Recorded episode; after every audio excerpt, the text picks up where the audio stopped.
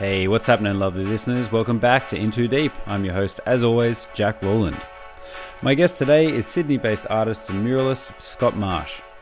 Scott is no stranger to controversy, with his politically charged satirical murals frequently turning heads, making headlines, and going viral.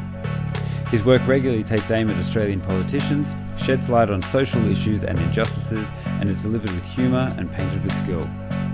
His work is great, always on point, hilarious, and fearless. All right, please welcome to the show, Scott Marsh. Is there a point to all this? I think we're getting in too deep. You don't apply. Bad luck. Well, I have one speed, I have one gear. Go, go, go, go, go, go, go. I'll tell you when we're getting in too deep, too deep, too deep.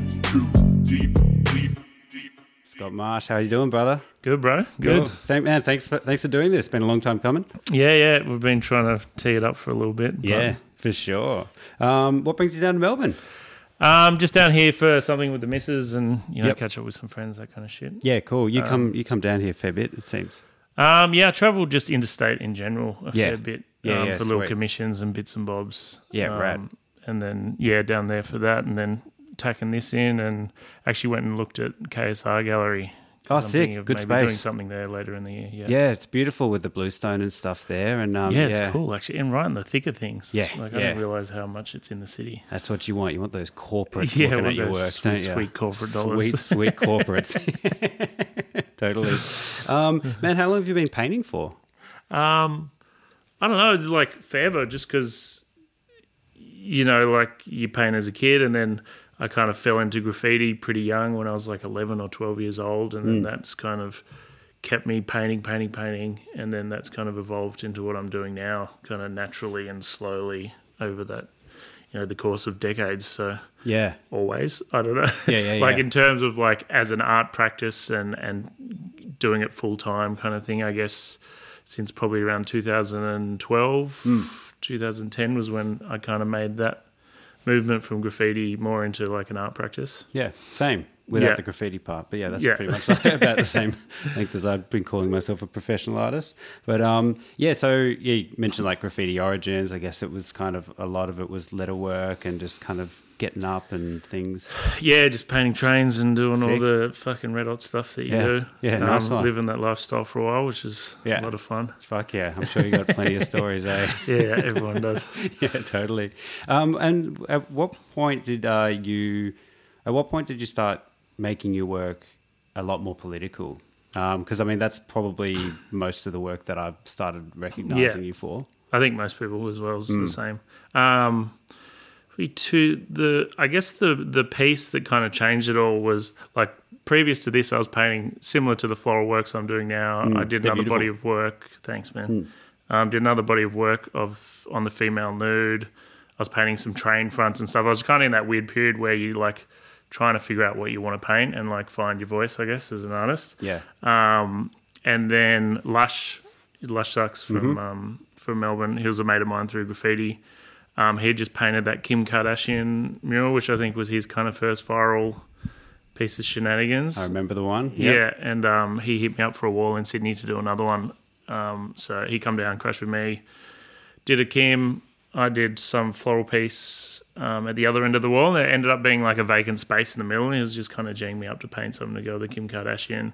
Um, and I painted the Kanye kissing Kanye Oh right. Yeah, yeah, mural, yeah. yeah, which went like crazy, crazy viral. Like I wouldn't have kind of picked that, but anyway, it was a bit of a How- shitstorm. How was how was that? When that happened? Man, it was crazy. Cool, because I was like not used to that kind of stuff at Mm. all at that point.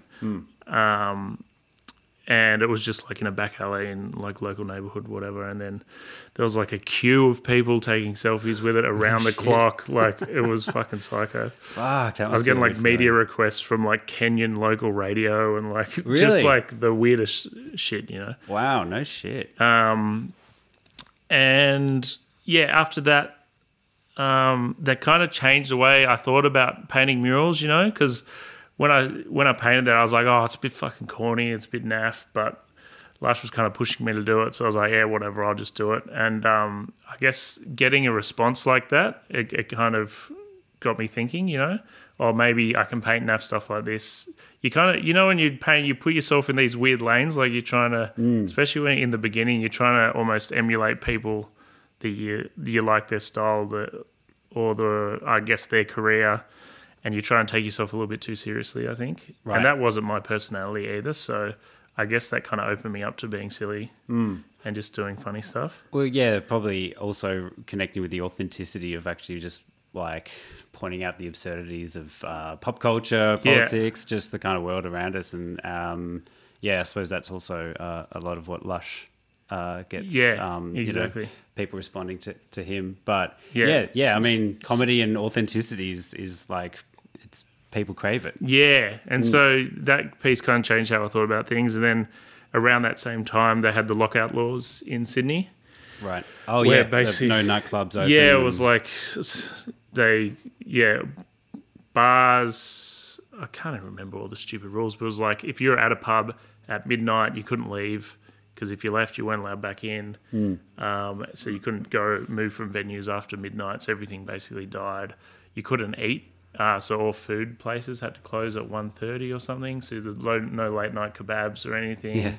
They just killed Sydney basically. And so like at that That's stage, cra- it's crazy that I forgot. I completely forgot about Oh, it was that. That's fucking- fucking crazy that the that whole happened. city just died. Like King's Cross, I lived in King's Cross when I was at art school, Hmm. like a couple of buildings behind the Coke sign, and um, that's when it was kind of like King's Cross, Hmm.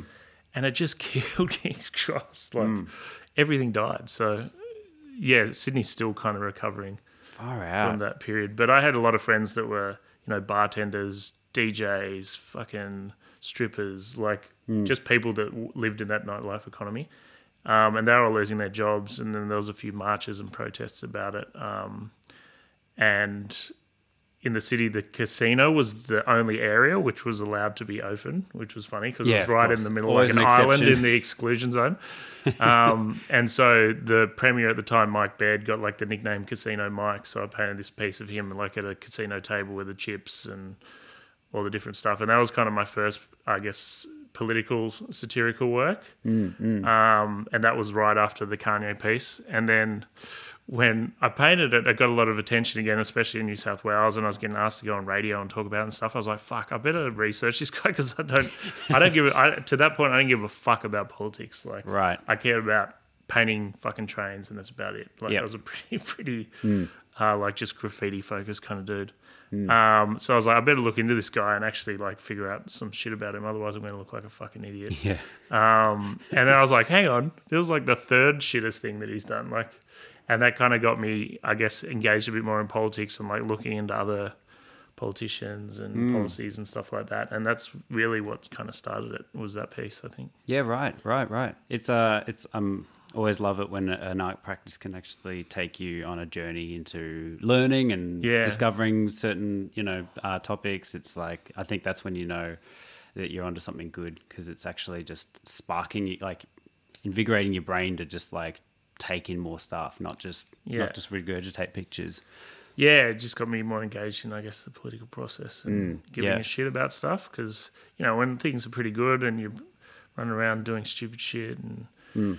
You you're pretty carefree, you don't give a fuck about politics or anything else. Right. Yeah. I know I'm pretty uninformed, to be honest. but in Australian politics, I'm just addicted to American politics because it's like reality TV. Man, it's crazy. Yeah. right? Yeah. Totally. Um, I was curious with, uh, you know, I mean, so much, so many of the works that you do are very controversial. Um, even even the imagery is pretty controversial. There was like one with. Uh, you know, various, I think Scott Morrison and various politicians all smoking crack pipes and stuff. Oh, yeah. And it was, it was really big. Like, how do you go about sourcing walls for stuff that's um re- like super controversial? Because I'm sure the the graph the grapher in you were just like fuck it, let's just paint. But at the same Yeah. time, your, your your works are pretty detailed. Like, you can't just smash that in a night, can you? Yeah, there's all it's all different ways. Like in the beginning, I was really fortunate that I had a good friend who was a publican, and he had a lot of venues um, with massive walls on the back of the pub or something, and he didn't give a shit. Like he was just like, paint whatever the fuck you want. If um, if there's a controversy, you know, we just say it's Scott's wall. He does whatever fuck he wants, you know.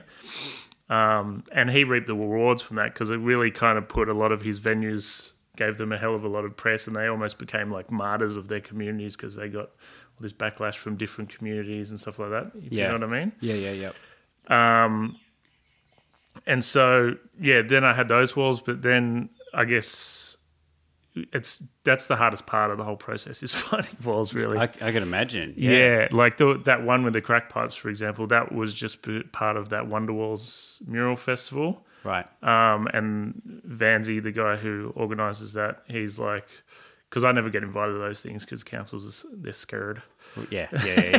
Yeah. because he was organised, he's like, bro, just paint whatever you want. You know, I'm not going to ask any questions, and I'll just say I didn't know what you're painting or whatever. So I painted that.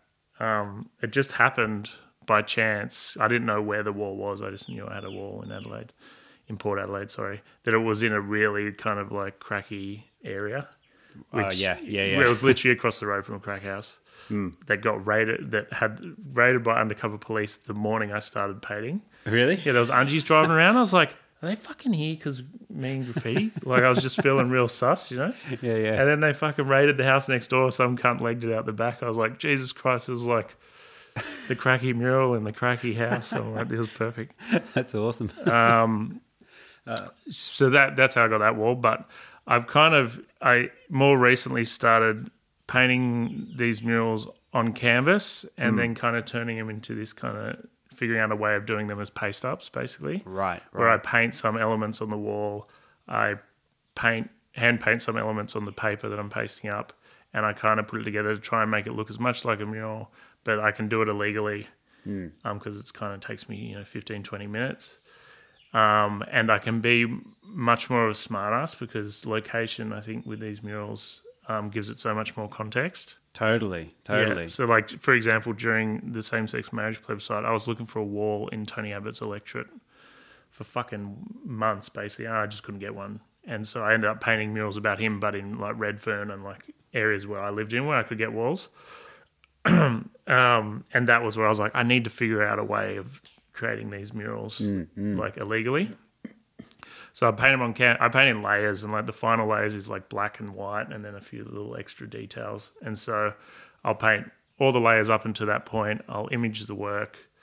I'll print it large format on the paper, and then I basically I've got high ceilings in my studio, so I stick it up, hand paint the black, the white, some other finer details. Um, and then when I go to the wall, I'll paint in the background, and then I'll stick it on top of the background. Then I'll do some extra de- You know what I mean? You kind of put yeah. some paint on it, and it kind of sits in the wall and doesn't look so much like a paste up. Yeah. That's So- great. Yeah, I've done a few like that, and it's more fun for me because like coming from that graffiti train background, like organizing a mission or an action is kind of like half the fun of it, and so this gives me a little bit of that. Yeah. you know, like um, I painted one piece of it was Anthony Fauci and Xi Jinping as Batman and Robin, and I was across the road from the Chinese embassy. Genius. And so I did that at like three in the morning or something and had to check the area and I parked like a van to block us from the cameras on the thing. Like it was a whole yeah. a whole thing. Yeah, yeah, yeah. And when you pull it off, you're just like, fucking you. And then an hour later, like some kind of rip their faces off. But Oh, really? Only yeah, like that- lasted, I think we did it at like 4.30 a.m. and then it was Dunsky's by like seven or something. Wow. Yeah, I, I was going to ask you about that piece in particular. I mean, Yeah. you really have, yeah, upped the art by making the context of it so much more powerful by doing that. It's uh, Yeah. like right next to the Chinese embassy. Uh, I mean, that's guaranteed to, yeah, just have much more effects, get much more um, publicity as well. Yeah, it just gives um, it more context. You know, it does it, you could just put it in Marrickville or something. It doesn't really make it's, it's still a cool mural or whatever. But Hmm. if you stick it there, it's a lot more impactful. Yeah. Did like I did Barnaby. I did a mural of Barnaby Joyce sucking on Gina Rinehart's titty. and she's wearing Homer Mother's Simpson's moo moo. That was like the detail heaps of people miss. I'm like, that's my favorite part. She's wearing Homer's moo I actually didn't, I didn't notice that bit either. um, but that was in Armidale in his electorate, you know, and like they don't really get stuff like that in Armidale, so Yeah. that caused a bit of a razzle up. And Yeah, that was the yeah, same kind of process. It was paste up mural, some hand painted elements on the wall and stuff like that. Yeah, wow, wow. I mean, another one that just like this has got to be probably the the top is the George Pell one, like within eye shot of the Vatican. Yeah, exactly. you- that you was pa- actually the first one of these paste up Right. works I'd done. So that Yeah. was like George Pell being handcuffed on his knees with the devil behind his yeah, back. and his prison greens. Uh, what what kind of what kind of response did that piece get? Well, I it's mean, funny. in- I actually paint. I actually created it across the road from St Mary's Cathedral in Sydney. Hmm. Um, and then within a week, the church had it painted over and had a, had a bit of a whinge about it. And I was like, ah, fuck these cunts. I was like, I'll just go to Rome and do it opposite the Vatican. Did you go specifically for that purpose? Yeah, yeah. I literally really. just flew over there. I got a lot of friends around the world through graffiti, so I got a lot Hmm. of friends in Italy. So went and stayed with a mate in Rome. He helped me kind of stick it up and stuff. Found a good spot. It was actually across the road from the Carabinieri, like massive super police station, but it was on a weird angle where they, like, you can look around the wall and you see Yeah, a million cops, but they can't see you. If Yeah. that makes sense. But um, when we're when we're sticking up, we are just doing it in the daytime, and um, all these Italians would walk past and they're like yelling at us like "bappity boopy," bappity," whatever the fuck they're saying. And then um, my matey, I'm like, I'm like, what are they saying, bro? I think we've got to go away because they're blowing up. And he's like, no, no, they say it's true, it's true. Yeah, yeah, right. So like the response to it from punters on the street, which is always the best measure, Mm. was all super positive, and it was there for a good month until a German news outlet did a story on it, and then it like vanished straight away. Right, right. Yeah. What was the was there much of a media kind of storm In Australia, there was a little bit. Mm. I think SBS and ABC and a few other outlets did a little story on it, but um, Not yeah, so not in in, not so much in Europe until this German guy picked it up. This jour- journalist in Germany. Wow, I guess everyone's just like, yeah, totally. Yeah. No one was like, Well, I know, like, I know a lot of people in Italy, right? I travel to Italy a lot, and Hmm. um, they all fucking hate the church because it's just got such a long history and being tangled up with the mafia and all kinds of stuff there that Right. it's just like this overseeing authoritarian force kind of thing. Yeah. know, that's the vibe I get. Yeah, totally, totally.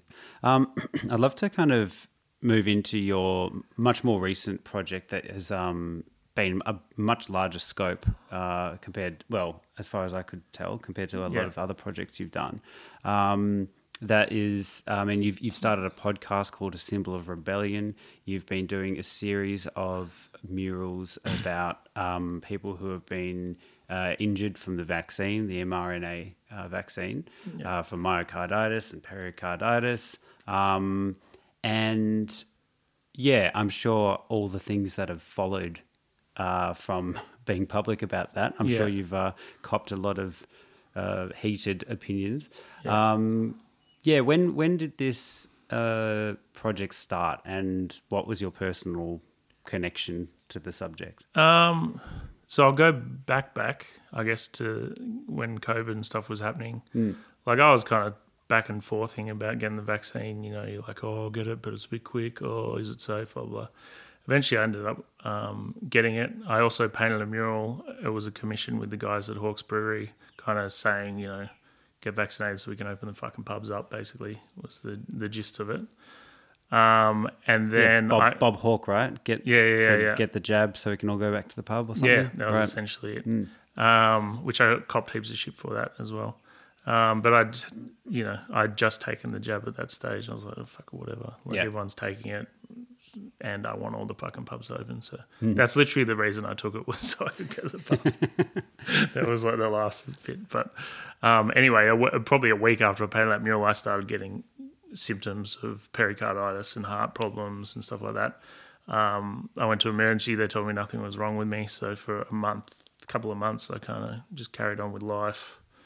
Chest pain all the time. Thought it was my rear. You know, you just kind of go through trying to figure out what it is yourself because the doctors say you're testifying, you look you look fine, which is the experience of everybody. It's these things aren't showing up on the traditional testing, I think, because they're being caused by a different me- mechanism.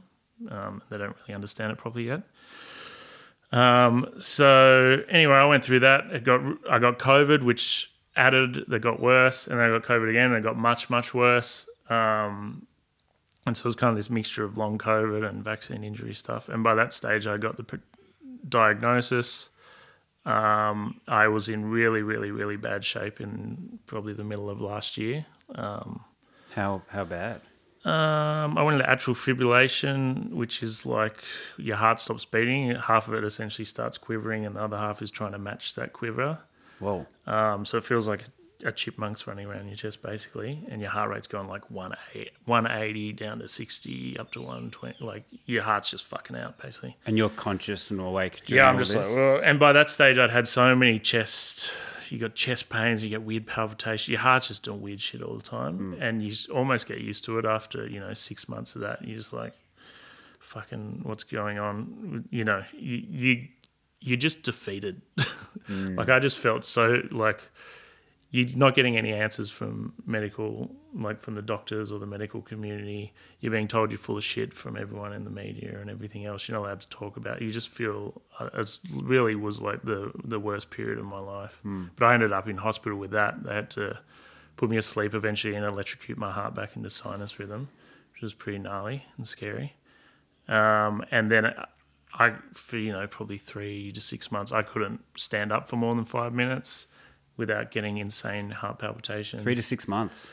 Yeah, yeah. I couldn't walk a hundred meters without getting like crazy palpitations. Like feels like you're getting struck by electricity. It goes through your whole body, and you're just like, uh, you think you're about to die, basically. Um, I had all kinds of food intolerances that would set those symptoms off. Um, activity would set those symptoms off. So that was like the standing up um, and walking and, and doing whatever. Even things like stimulus, like listening to loud music or thinking too much. It sounds silly, but that would set things off as well. Um, and then that whole period, I didn't know whether I was going to live or die, to be honest with you. It was pretty fucking traumatic.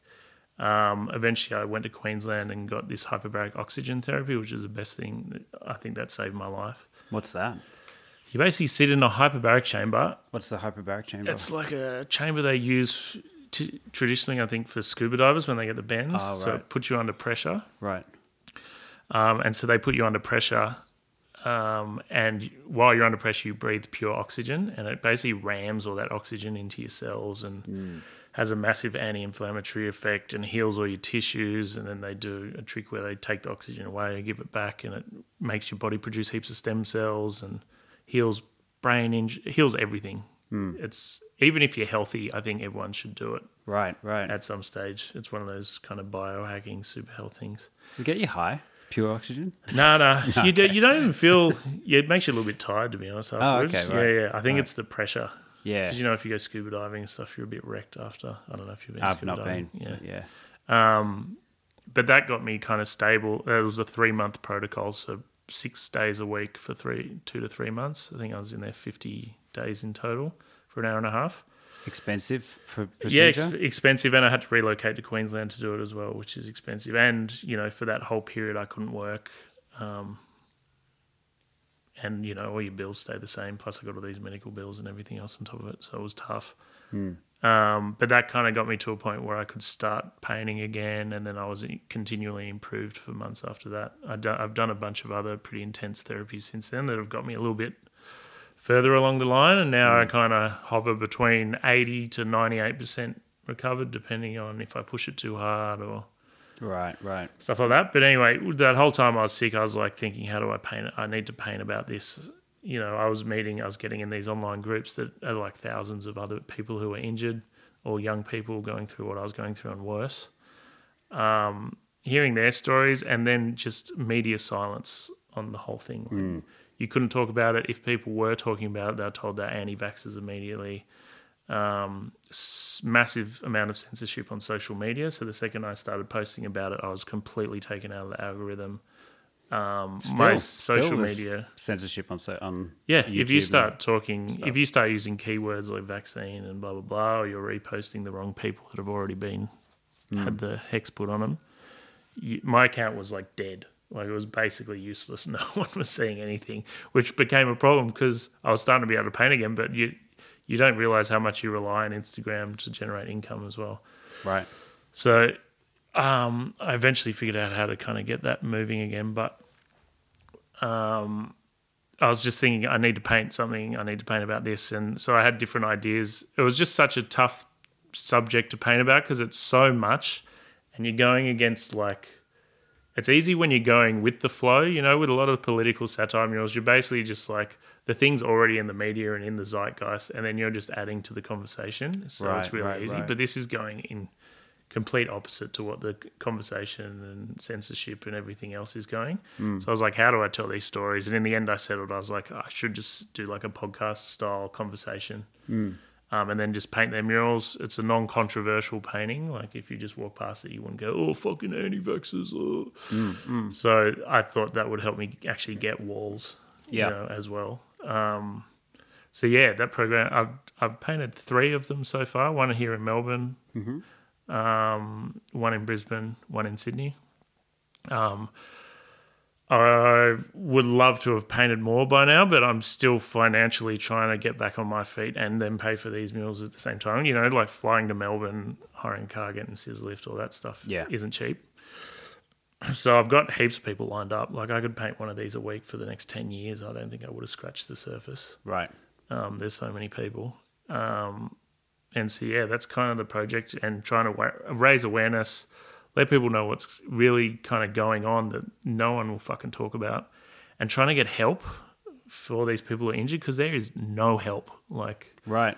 no help. I They've saw got- you've got some GoFundmes, like where you're promoting yeah, I've encouraged. Go- Yeah, I encouraged and- um, Erin to start a GoFundMe because she. I was speaking to her, and she basically she had s- severe neurological issues to the point that she couldn't even make food.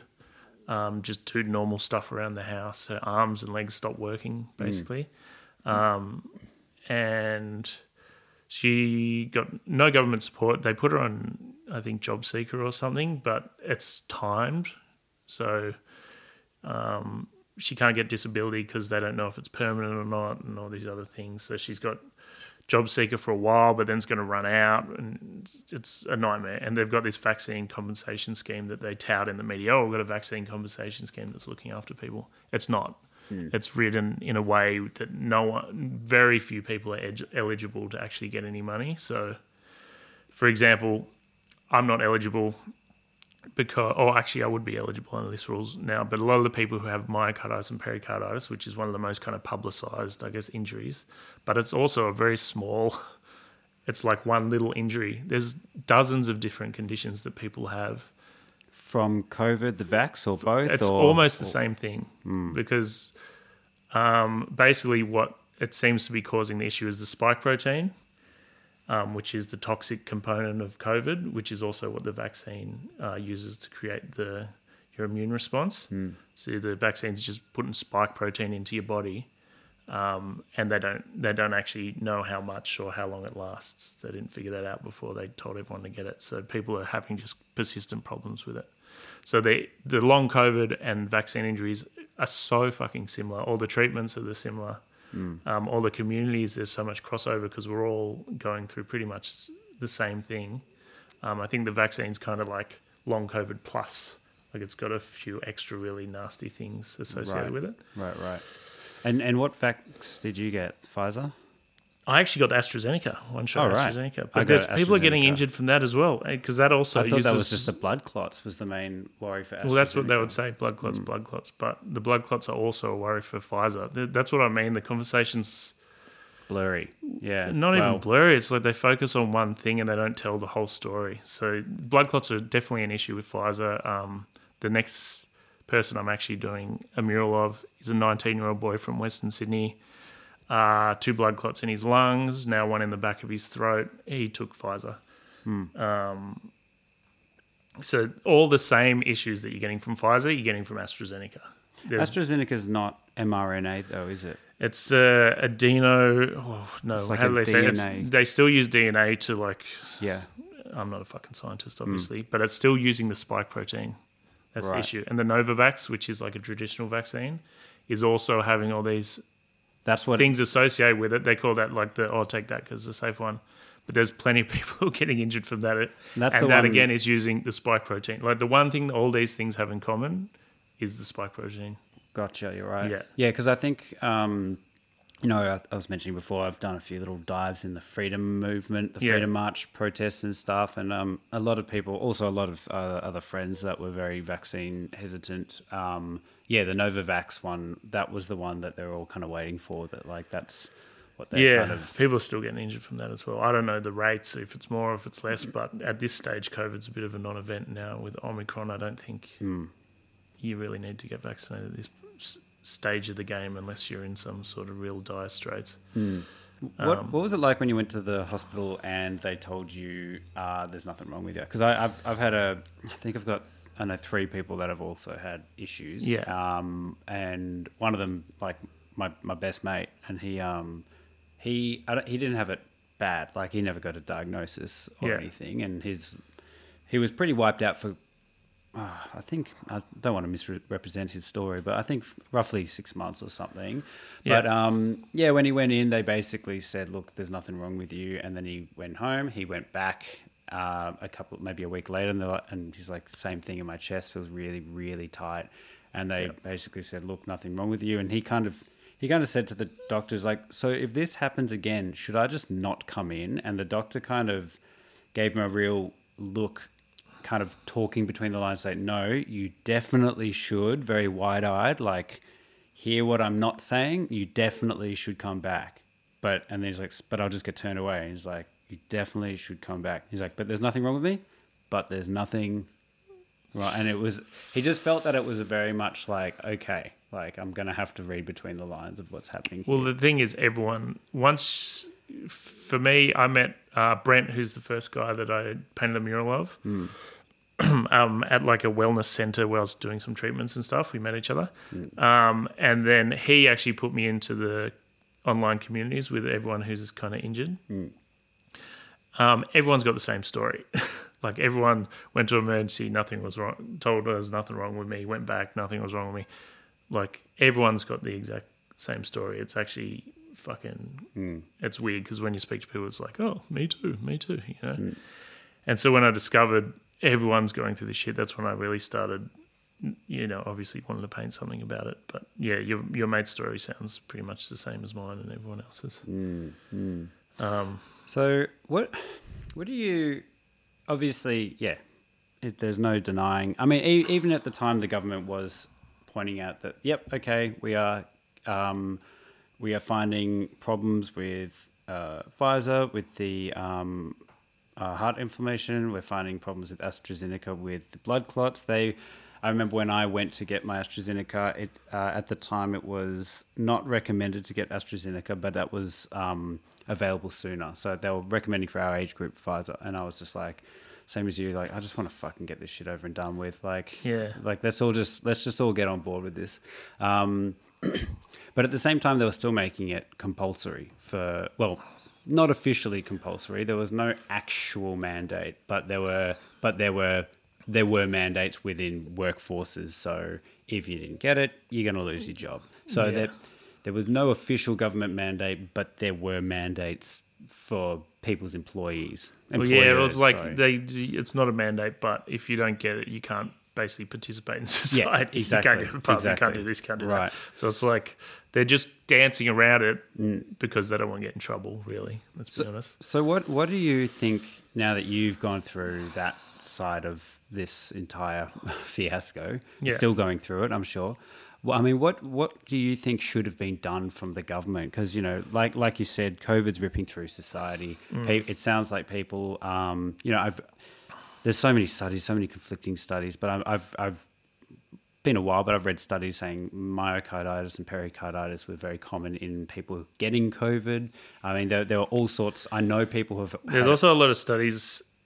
Everyone thinks of COVID and vaccine like two different things, but there's a lot of interplay between those two variables, and there's also a lot of studies showing that uh, there's a huge study from Scandinavia. I think it's thirty thousand people showing the uh, your chance of getting myocarditis, it, whether you're vaccinated or not vaccinated, after COVID infection and they found it was like a 17% increase in your chance of getting myocarditis. Um, there was in young males in Scandinavia if you were vaccinated with Moderna vaccine. So it was actually increasing your chance of getting myocarditis like dramatically.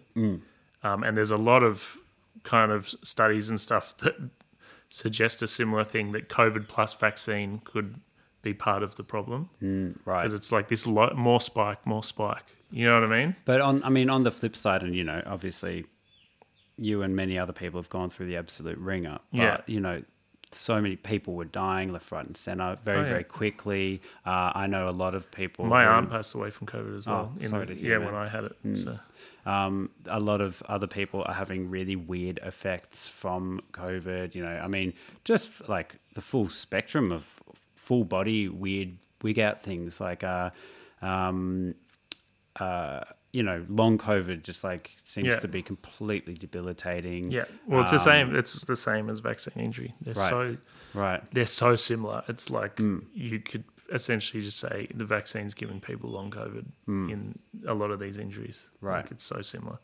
So what? I guess yeah. My my question is, there's no denying COVID was extremely dangerous and Yeah. absolute havoc. Um, at the time, there was a lot of periods where information was super limited. Looking back, it's really easy to kind of misrepresent how things were. But you know, like early on, we had minimal variants, and then as vaccines were coming out, the the the um, the virus was spinning off into different variants. You had um, uh, limited data from every, you know every country was trying different things. You know.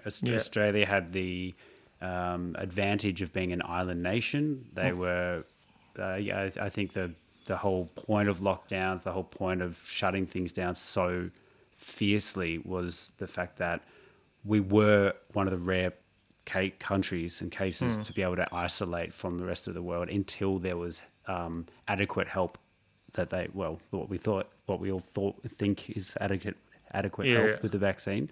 Um, so I've always had the opinion like I understand why these measures are kind of coming through. Yeah.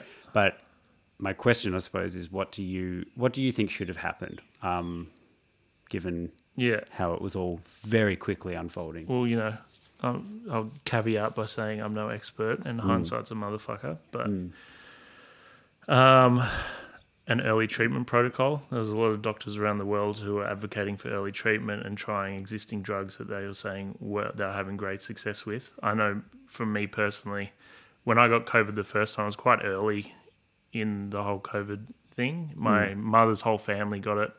Um, I mean, her whole household. So it was her, my aunt who had um, advanced Alzheimer's, and her carer. They all lived together in the house. Um, and the carer got it somewhere else, brought it into the house.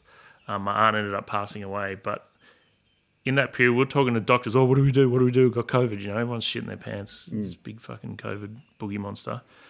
Um, and they had nothing. The doctor's like, oh, take some Panadol and drink some water. That's if. I'm like, there's this whole thing we shut the world down for, and we're going to take Yeah, some Panadol and drink some water. yeah, no treatment. No treatment. Stay wait until you're turning blue. You know, wait until your oxygen sats go below 80 and call an ambulance. That was, that's fucking crazy. Hmm. And so the, my aunt's carer, Leah, she, her oxygen sats would 90, uh, 80, sorry, and, and dropping quickly. Mum called the ambulance. She, my mum used to be a nurse, so she called the ambulance. They picked her up. She was in really bad shape. She almost carked it, but she ended up living. My aunt passed away in the home with my mother. Um, I was quite sick when I had it, but there was no early treatment protocols, even though these doctors were screaming about it. Drugs like ivermectin and hydro, hydro, Hydroxychloroquine. hydroxychloroquine, whether you think they work or not, there are doctors that were reporting success with it. Hmm. Hydroxychloroquine was used for other COVID viruses in the past, other SARS viruses in the past, so that had a history of working with these things.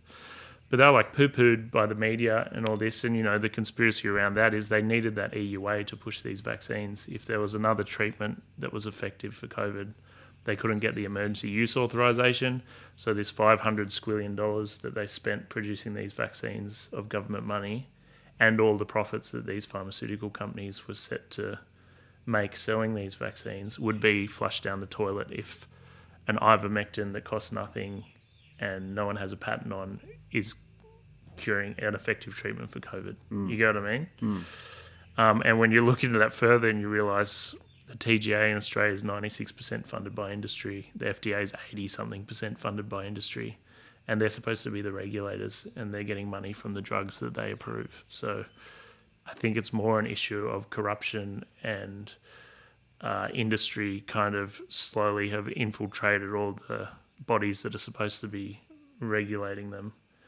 Um, and that's why there was no early treatment stuff advocated like on a broader scale. You know what I mean? Even things like vitamin D they've found is very effective. Very, like no Yeah. one with low vit- high vitamin D levels are dying of COVID. Basically, Um, things as simple as like flushing your nose out when you get home, um, because the virus lands in your nose and that's when it starts replicating. So getting home, saline, washing your snoz out was super effective. Like just little things like that that don't cost any money. There was zero early treatment, you know, and that's why people, if you stay at home, let this virus replicate, replicate, build up in your system to the point that you're dying, and then call an ambulance, you're in much worse shape mm. than if you start treating it mm, from the mm. jump. That's just common sense, really. Yeah.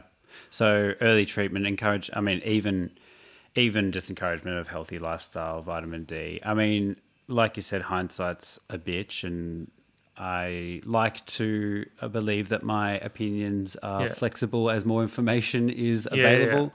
Um, but you know, it does seem that like I've had two jabs and I don't really see that I've had COVID twice. I don't overly see the need to get another jab as I don't really know many people in my age group that have died of uh, COVID, but I do who have had issues. I don't know anyone who's died from vaccine issues, but I do know people who have had issues that have re- really affected them.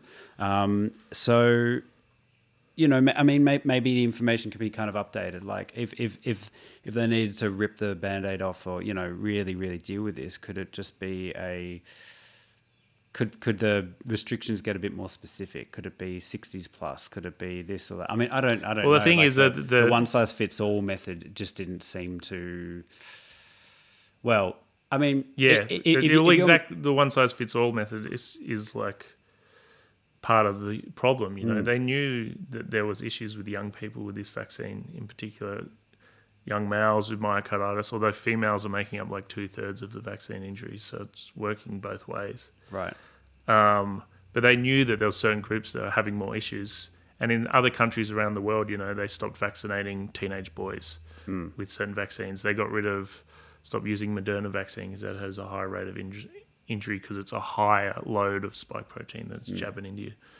Um, where were countries like America, and I think we did the same kind of one size fits all thing.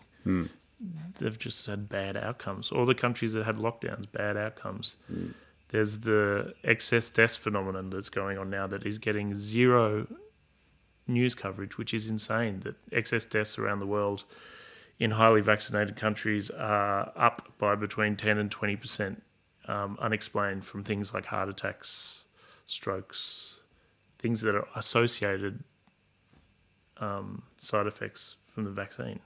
But no one's talking about it. There, there's rec- very recently a, a study showing a correlation between the amount of vaccine intake in a country and the level of excess deaths. It was like this many people vaccinated or this many shots of the vaccine equals a 0.001%, whatever the number is, I'm getting the number mm. wrong, rise in excess deaths. But there's no no one's talking about it. Mm. It's it's craziness. Yeah. Like there's there's a huge a huge issue if people are dying unnecessarily and it is being caused by this. Like we don't know, but you need to mm. investigate it. You know what I mean? Yeah, It yeah. Like for for example, here's another thing.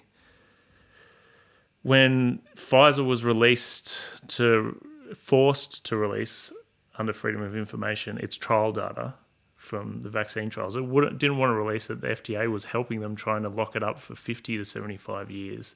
We couldn't see the trial data, which makes no sense. The TGA, or sorry, the FDA and stuff, they don't even see the trial data before they approve these drugs either. They get like a summary from the drug company saying this was our study, blah, blah, blah. Um, yeah, so they released their, their trial data and it, well, they were forced to release their trial data. A bunch of super legit scientists from institutions like Stanford and stuff like that did a paper reviewing the trial data and found that you had a 1 in 800 chance of a serious adverse event, which means disability or hospitalization hmm. from the vaccine, which they found was higher than your chance of the same thing from COVID. That should be in the fucking news. You know, hmm. that's huge hmm. because they've just, everyone's had this drug. And now that we see the actual behind the curtain data, it looks like it was incredibly dangerous to begin with, and they knew about it. Like things like that, it makes no sense to me why that's not a news story. You know what I mean? Particularly when you see some of the bullshit that's in the Mm. fucking media. So I mean, like, there's a few things that we've kind of like jumped around about. Um, Yeah. You know, things like uh, treatment, things like uh, you know, I, I was. It's been a while, but I was really looking into things like uh, ivermectin and the hydroxychloroquine. Uh, I, like I said, it has been quite a while since I've looked into them. But the last studies that I was looking at was it was kind of coming out that there was actually no real evidence to suggest that ivermectin was having a positive effect on uh, on COVID. Yeah. So there were a lot of different studies. There's one in India, and I think uh, yeah, I can't remember where else, but um, there were always issues with those studies. They weren't done Yeah. scientifically. Uh, too many variables that could really Huge Um, conflicts of interests in a lot of them as well. right, right. So is are you in disagreement with? Well, I don't. I don't know. What I do know Hmm. is that all the top, um, like early treatment protocols, long COVID protocols, um, by legit doctors and scientists, guys like this guy, Dr. Bruce Patterson, who has this long COVID protocol, they all include ivermectin. Hmm. so they're not putting it in there because it doesn't do anything. You know what I mean? So Hmm. I don't know. You know, I fucking paint pictures. So. So- So, you know, but uh, I do find it strange that there was, you know, when we're in the throes of this pandemic and people are dying, that trying drugs that are existing and are safe, you know, ivermectin, regardless of whether you think it works or not, it's safe. The same with hydrochloroquine. Like, why it was poo pooed so crazy in the media and you weren't allowed to use it, you know, the cynic would say because of the emergency use authorization. So which makes sense to me. But fuck, what do I know? Also, I mean, like, where's where's the incentive when when you're actually going to the hospitals? Uh, you know, to follow protocol, I suppose. When you go to the hospitals and they're telling you there's nothing wrong with you until it's just getting so intolerable that they'll be like, all right, all right, all right, there's something wrong with you. Yeah, I mean, they're kind of trying to be like, nothing, nothing to see here for a while. Yeah, I, don't- I don't know. Um, so uh, with a- as we're saying, you know, the the virus is ripping through the world. Dan Andrews is, uh, you know, in in tough times, tough decisions need to be made. Um, it's unfolding. No one knew, no one really knew what what to do. Diff, you know, every many many countries around the world are trying different things. Um, I, I obviously never enjoyed things like lockdowns. I thought they were fucking shit. It was the worst time in, in Melbourne. Uh, but I always kind of understood the reasoning behind it. So therefore, I was like, well, it, it makes sense. It makes sense if, if, if we can block this thing off, wait until the help arrives, um, yeah, and then let let it rip, which is kind of what happened. The the only time I, I started thinking, no, hold on, is the when when it was kind of mandated, and in my logic, I would think, okay, well, if we know that there's problems like myocarditis and, and, and blood clotting and, and people are actually dying, let's just say it's, I'm just pulling a number out of my ass, let's just say it's 1% of the population. If we're mandating that and no one can knows what, how they're going to um, react, the government is actually mandating 1% of the population to die. you know what I Yeah. mean? Like, if, if we know there are problems and it's still compulsory to take them, I mean, they went around it saying, well, there's various different vaccines. So know yourself, know your body, and, and go for one where the side effects won't affect you. But like, what they're is all that? they're all the What- same. They're what- all the fucking same. Hmm. And you can't get information from your doctor anyway. Like I went when I actually got the vaccine, I went to go see my doctor to have a conversation with him about it. Like hmm. that's what you're told to do. Hmm. And he just kind of like, oh nah, it's no, you know. I literally just looked up all the stats for the blood clot thing because that's what everyone was talking about. And I was like, oh, I'm worried about these blood clots. And he's like, oh, it's one in a million chance, no chance you're gonna get it. I'm like, But I just looked at it. I'm yeah. like, it's one in seventy thousand. I'm like, I hmm. literally just looked at it hmm. before I came here. That's what it is for Australia. And he's like, oh yeah, but nah, that's just like the same as skydiving. I'm just like hmm.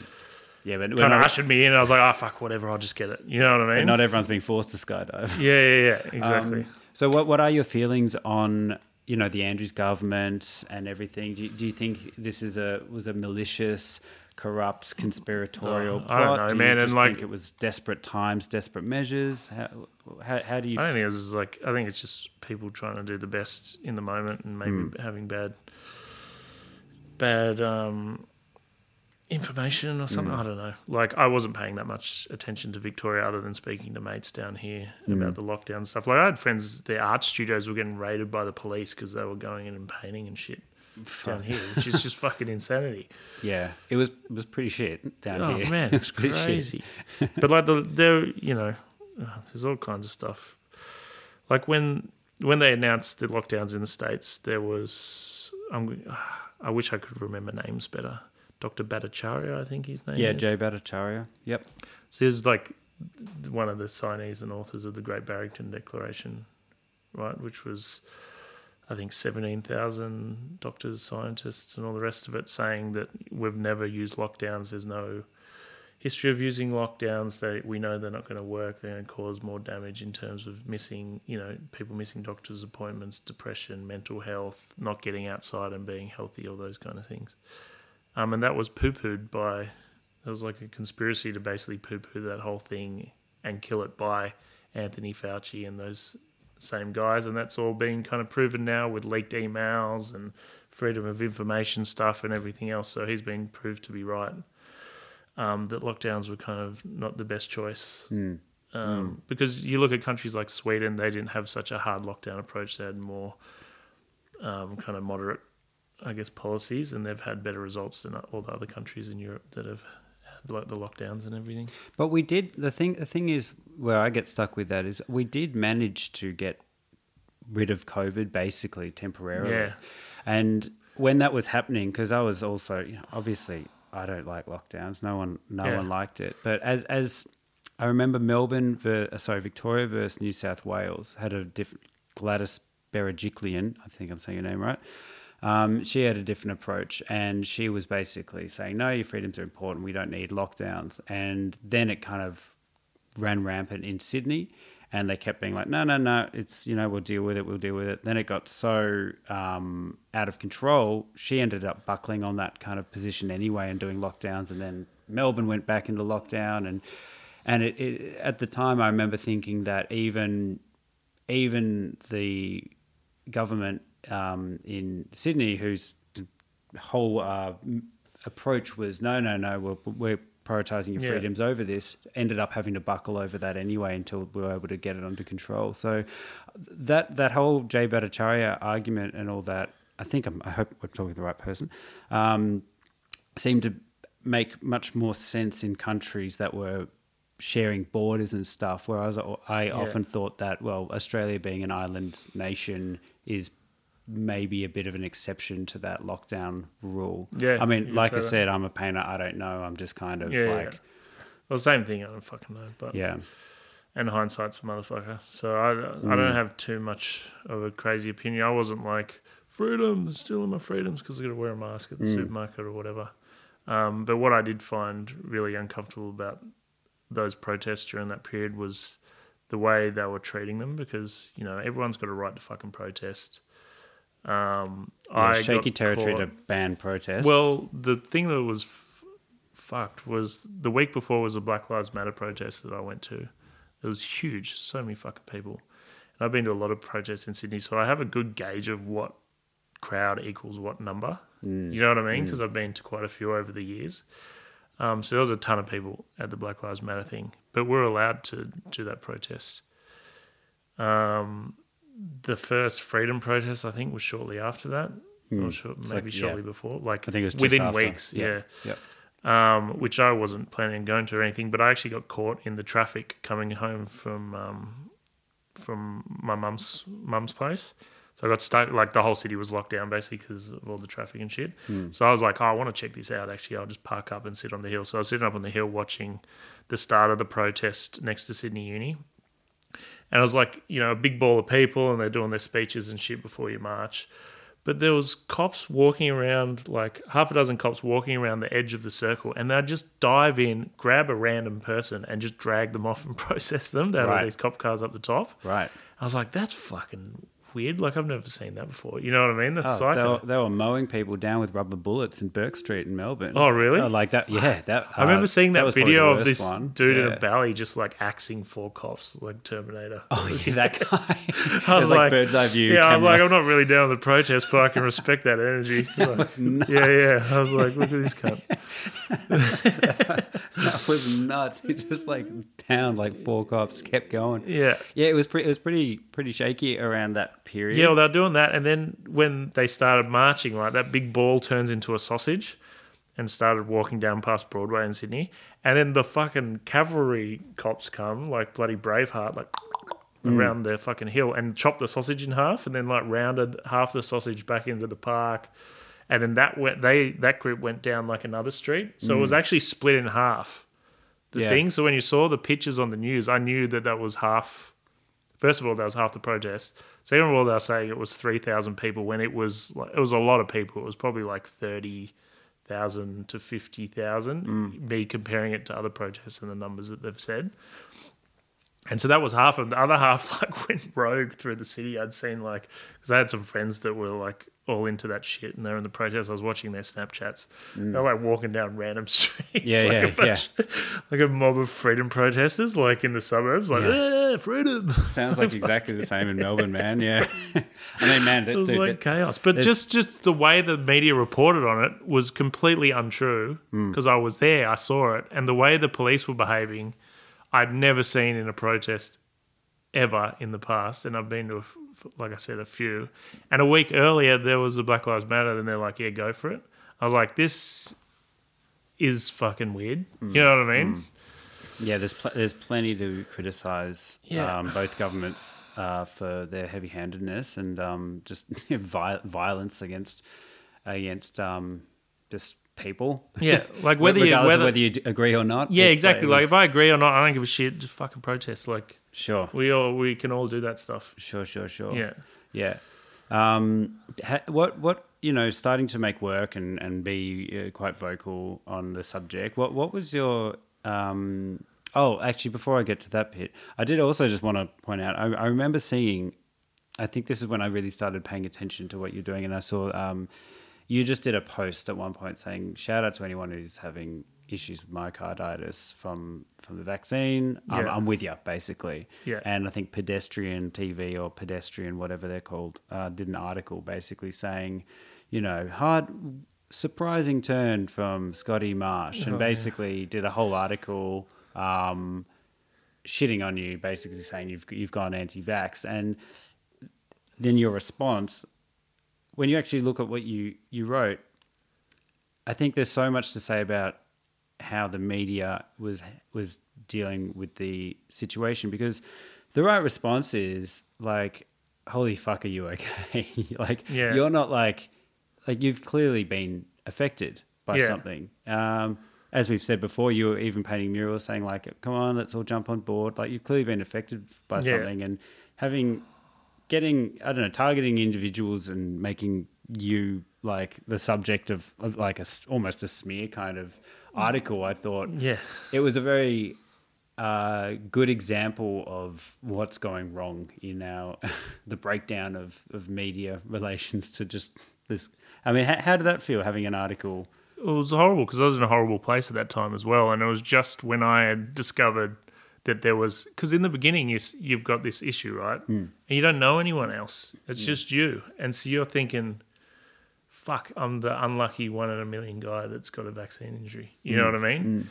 Um, but then I had a cardiologist. I saw a bunch of cardiologists, and eventually stuck with one, and he um, he was basically telling me that 50% of his patients are now under 40 with myocarditis and pericarditis um, from COVID and from the vaccine. And when there's a vaccine rollout, he gets a wave of new patients. When there's a COVID wave, he gets a wave of new patients. Um, and I'm like, fuck, that's Yeah, that's psycho. You know what I mean? Yeah. And he was saying, you know, I've got a real issue because I'm required to tell people to get the vaccine. I'll get in trouble if I don't.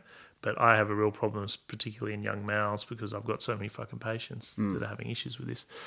Um, and I, I had also just met Brent and got in some of these other groups and gone, I'm not the only guy. There's thousands of people here. Why is no one kind of talking about this? And seeing that we all had the same story. You know mm. what I mean? So I just did a little post saying, you know, anyone who's affected by this, you know, I'm looking out for you. Hope you get better, kind of thing. Um, and yeah, they wrote basically called me an anti-vaxxer and a conspiracy theorist mm. mm. um, because I didn't really want to come out and say I'm sick or whatever. It's I just felt weird about it, but then I was kind of forced to do it after that. Um, but that's the landscape. It's like mm. if you say something, they just shut you down. You know, Yeah. and all the things that they were calling me an anti-vaxxer for, they're all real. Like Yeah. the the the bar has moved so far from where it was. Right. Like you remember, if you said people were getting myocarditis from the vaccine, you're an anti-vaxxer, and that's untrue. Well, it turns out now that it's a rate of one in one thousand to one in three thousand hmm. Hmm. in the groups that are like most vulnerable, and it's a rate of one in eight hundred are getting serious adverse events to the vaccines, which hmm. is fucking crazy. That's not rare. Hmm, hmm. It's not one in a million. Oh, you know? totally, totally. What What was your um, brush with you know being vocal about this and stuff? And throughout the pandemic, everyone got very much in their bubbles, and we everyone started consuming their you know confirming their biases with the media they're consuming. And Yeah. uh, what was your what was your experience like with the kind of freedom movement, um, the inverted commas freedom movement? So, as as I've been uh, popping in and seeing what they've been up to, there's there seems to just be a deeply baked conspiracy narrative. Not with everyone, but um, what what was your experience with this kind of thread? Well, I don't really have too much experience with it into other than having friends that were like super into it and just kind of observing them. You know what I mean? Um, with the conspiracy thing, it's like the like I don't go all the way down the wormhole into like the um, agenda to like depopulate the earth and all that kind of stuff. But if you look at it, you can't help but go to conspiracy t- territory, es- hmm. particularly if you're like that way inclined, because it, the things that they did were so ridiculous during the pandemic. For example, the EUA thing that I was just talking about, you know, that's all f- facts, and that's a cons- that's a conspiracy to get the vaccines out and not have anything interrupt that because they're making shit tons of money. Hmm. Um, so I don't know in terms like I didn't have too much exposure to the whole freedom thing. I Right. think so. Other than just observing it like everyone else, um, having some really good mates that are like super heavy into all of that stuff, and like if we have, you know, I, I've got a really diverse group of friends. Yeah, same. Especially graffiti's like a pretty fucking broad church, so Right. you know you don't agree with people and everything but um, i don't know. It's been you know obviously when i started talking about my injury i got a lot of followers that kind of come from that movement um, that kind of joined which i appreciated because they actually would stand up for me a little bit in the comments you know? When all these other people that have been following me forever were just calling throwing me in the bin essentially. um, so yeah i don't know. It's weird. You just see the the division like in 2016 17 i went on a um, a trip to the states. And part of the reason for that trip other than being a holiday and i had some painting stuff to do was i wanted to kind of get a feel for the zeitgeist and just a feel for the states to potentially move over there for a little bit because it was kind of peak bernie and trump. And it was like i was just like fertile grounds for political satire you know what i yeah, mean? totally. so i was like maybe i could move over to the states for a year and like grow my audience and, and do a, a body of work on kind of american politics um, and when I was over there, man, I left just going, this place is fucked. I'm like, everyone's so divided and so in their camps that if you painted anything, everyone would just fucking hate you. Like, Right. no one, they've lost the ability to laugh at themselves. They've lost the ability to like laugh at each other. Like, Yeah. they've just, everything's serious and angry and the energy's tense and people can't hear other opinions. They're in camps. It was horrible. And that was in 2016 or 17. So that was a while ago, right? Right. And I was like, fuck that. I'm just concentrating on an Australian thing. People can still have a laugh here. Where we are, what American was then, we're that now. Mm. Like, that's what it feels like. I, I agree, and and that's kind of, I think that's kind of why I wanted to ask you about whether you had much experience with that conspiratorial side of things, which kind of brings me on to your most recent controversy of the mural that you painted for Pride, and so you know I like I was saying earlier, kind of I listen to a few uh, American politics podcasts, and I'm I'm quite interested in the kind of conspiratorial side of things Yeah. without subscribing to them, but just interested to see the, how these things unfold, how people think really, um, and you know we've we've got this massive export from America. I I feel um, that's this you know massive culture war issue. Yeah, yeah. This big big culture war issue, and I feel like they're kind of melding in with the conspiratorial sides of things. I mean, a, a, look, a lot, a lot of these things there are there are truths. A lot of these things there are threads of truths, and they're they're expanded upon. But Yeah. you know, we've got these we've got these crazy narratives now where the the anti-trans movement, every every wild, man. LGBTQI person or rainbow flag is a pedophile enabler. Like Yeah, that- I'm, we- a, we- I'm a child groomer now as well. yeah, yeah, exactly. Yeah. And um, and I think that's like, I mean, so so you you you painted a a mural for Pride.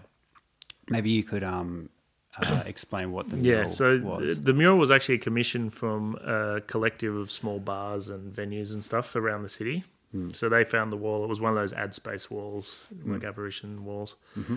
Um, and I know one of the guys I've known for years um, that was part of that, and he, he just said, you know, paint something fun, cheeky for Pride, like just do your thing, basically, which was nice, open brief. Um, I've got like a book of mural ideas basically that I got sitting on the shelf, um, and I just picked one of those out, which was basically like a Putin in drag as a Rush, the Russian bear. You know, Yep, bear is yep. in reference to big hairy gay man. Um, so he had the chest harness, like, and as well, the the bears in Sydney they march in Mardi Gras every year. They're always wearing chest harness. I don't know why. That's their outfit, but Mm. it's always fat hairy dude in a chest harness. That's just what a bear is. You Yeah. know what I mean? yeah, the leather leather daddy. Yeah, kind just of. yeah, just the chest harness, whatever, in their dacks or whatever. But um, so anyway, I did the mock up for that mural. They loved it. I thought it was super funny as well. I thought it'd be a bit controversial, razzle people up a little bit, but it's a bit of fun also. Um, at the day I was beginning painting, uh, the property owner, who's like some old Chinese businessman or something, he vetoed it. And they didn't even know he was involved in the process but anyway he vetoed it. So we had to come up with something on the fly to kind of change it. Um, i had a bunch of bear kind of murals also on the shelf that was similar to that design. It was just like bear head um, big bear dude. Um, so i just i was like oh i'll just stick the bear head on. Him that's an easy fix. You know what i mean? Um, and I already had that bear head sitting in my studio um, for some reference shots I'd already shot for some of those other bear murals that I was going to do down the track. Because I'll get a model in, like, and I'll shoot them in a million different poses with different outfits, everything. So I'll try and hit like 10 different mural ideas, some I'll never do. But I mm. just have a backlog of reference images and stuff sitting there. You know what I mean? yep. So I was like, sweet, I'll chuck the bear head on him. And we were all deflated. Like, all the guys who commissioned it were like, oh, fuck, no Putin. I was like, oh, it's not, this one's a bit boring. You know what I mm-hmm, mean? Mm. I didn't think it would be controversial at all. So I was pretty wrong.